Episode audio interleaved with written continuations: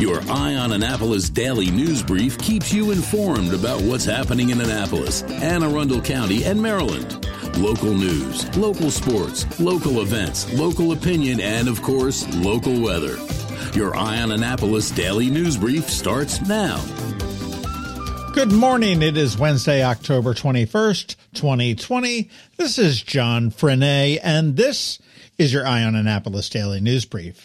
This is sort of a story that's evolved since last May, but on Tuesday, May 19th, the Anne Arundel County Police Department responded to the 1100 block of Winterson Road in Linthicum Heights, Maryland for an assault. When they arrived, they found Carol Windsor, who reported that her daughter had thrown a clock at her head, pulled her to the ground, pulled her hair, kicked her, and ran her over with a wheelchair. She was transported to a local hospital for treatment of her injuries and five days later did succumb to her injuries. At the time she was transported to the hospital, the daughter was charged with three counts of second degree assault.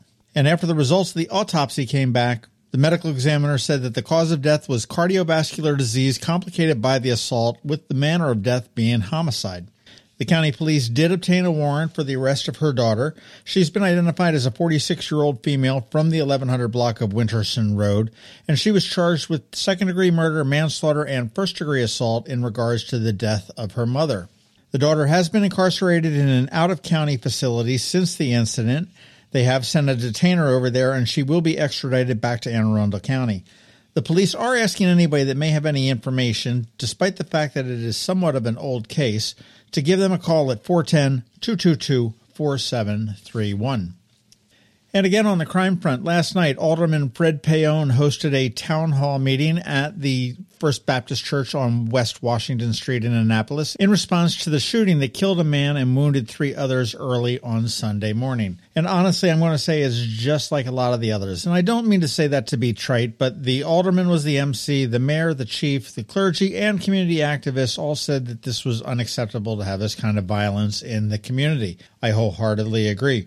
What stood apart on this one was that many Annapolitans that have lost their children to violence stood up and spoke. It was an emotional hour as these folks poured out their hearts, poured out their pain, and we also heard from the parents of the young man that was killed on Sunday night. I do hope that the elected leaders are listening because some of the stories are absolutely heartbreaking. And disturbingly, some of the other stories that other people mentioned were very unbelievable at the lack of response from the city and the police department to their concerns. And here's some new math for you from Anne Arundel County schools. Yesterday on a media call, we learned that 69.7% of the school staff want to return when classes open again in November. Yet Ray Leone from the Teachers Union says the majority of them don't want to return. So who's right? Who wants to go back and who doesn't? As for the kids, 29.4% of the families have elected for hybrid learning beginning early November. 36.9 have elected to have virtual learning through this semester, and 33.7% have elected for virtual learning for all school year. Now that 33.7% does also include those parents that did not respond to the request to make a selection. The school district made that selection for them. They went the safest way with a 100% virtual experience for the entire year. And yesterday morning, Governor Hogan announced that he has a plan. This is a plan to distribute a vaccine to Marylanders as soon as one becomes available. As expected, and as probably is the case in all states, it is going to be a phased in distribution. Phase one is going to focus on priority groups to receive the vaccination, and phase two will have more of the wide scale general population. Of course, still, dates are unknown.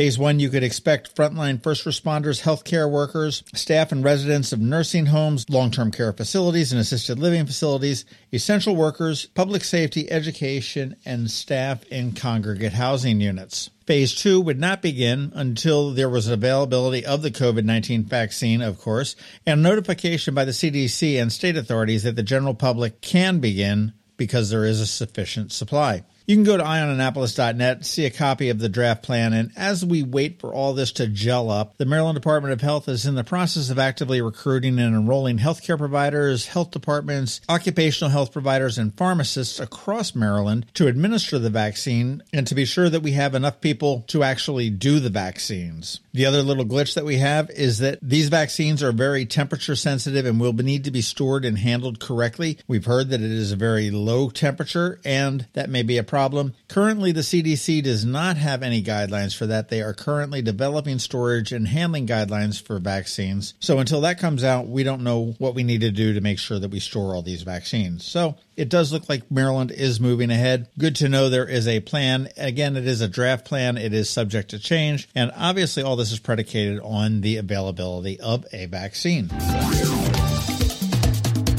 And some good news for shoppers and the Annapolis Town Center. Offenbacher's Home Escapes has moved in and they've opened. Their hours are Saturday from 10 to 5, Sunday from 12 to 5, and Monday through Friday from 10 to 6 p.m. They have moved into the space that used to be occupied by Great Gatherings, and you will remember earlier this spring, Great Gatherings just closed and went away and actually left a lot of people in the lurch. It is located next to the Our House Furniture Store, and that's a good thing that the town center is starting to get some more people coming in there.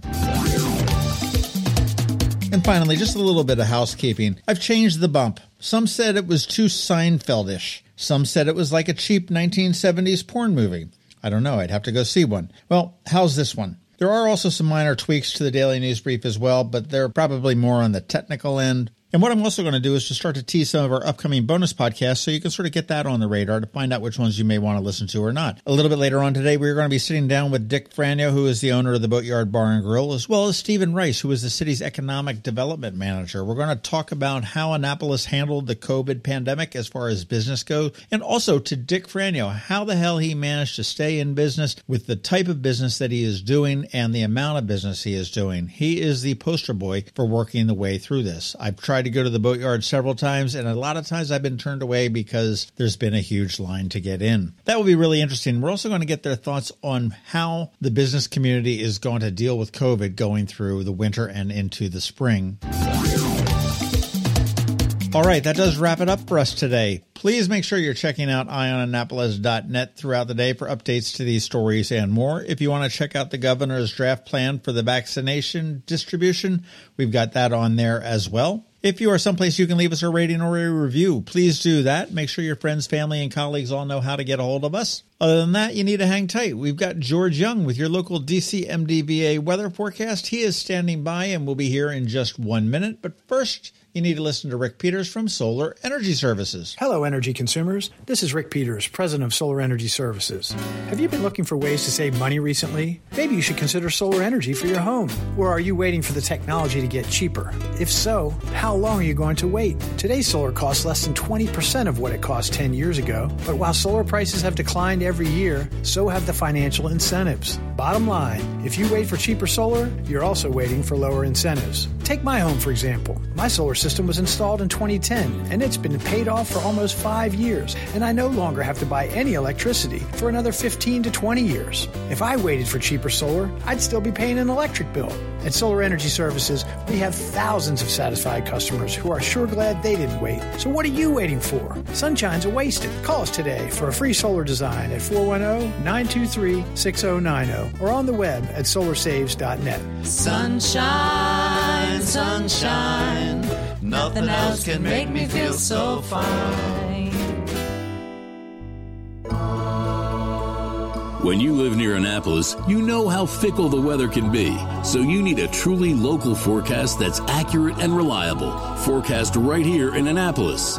DCMDVA weather is not just for today, but for the rest of the week and the weekend too. Now here's George Young of DCMDVA weather with the weather outlook for today and beyond. Hey everyone, this is George with DCMDVA Weather, and this is your Eye on Annapolis forecast for Wednesday, October 21st. It was a slow start yesterday with AM mist and fog, but skies cleared and temps warmed as expected, and that exact scenario is very possible again today, with PM highs up in the 75 to 80 plus degree range across Anne Arundel County. Tons of sun and more 70s to near 80 on Thursday before nice days on Friday and Saturday, with highs more 70 to 75 degrees for afternoon highs for the Annapolis region, with cooler temps and maybe even some rain showers coming Sunday as a cold front moves through from the west with highs only in the low to mid 60s. Okay, that's it for today. This is George Young of DC MDVA Weather. Make it a great day out there. Stay healthy and be safe. And be sure to get our free app on all of your devices by searching DC MDVA Weather in the Apple or Google App Store. And also follow us on Facebook and Twitter and use our website each day at dcmdvaweather.com. so you can always stay weather informed. Annapolis may be Maryland's state capital, but it's also the sailing capital of the world. And whether you call Naptown home or are just planning a visit, a cruise on the Annapolis Maritime Museum's newly restored skipjack, the Wilma Lee, is a perfect opportunity to sit back, relax, and let the wind carry you across the water. Whether you're looking for front row seats to the Wednesday night sailing races, a guided sailing heritage tour, or an evening cruise to enjoy the extraordinary sunsets over the Chesapeake, a cruise aboard the historic Wilma Lee is the perfect way to connect the bay through both cultural and ecological lenses. The Annapolis Maritime Museum is making sure all safety protocols are undertaken, including social distancing and requiring masks while boarding. And the boat is open air, allowing plenty of space to socially distance. Tickets are available at amaritime.org. Private cruises are also available. Visit amaritime.org for more information. You've been listening to the Eye on Annapolis Daily News Brief. Tell your friends and colleagues this is the podcast where you can keep up on the latest with what's going on in Annapolis and Anne Arundel County. And don't forget about our website, eyeonannapolis.net, where you can find even more information. And make sure you follow us on Facebook at All Annapolis and on Twitter at Eye on Annapolis. This daily news brief podcast comes to you every Monday through Friday at 6 a.m.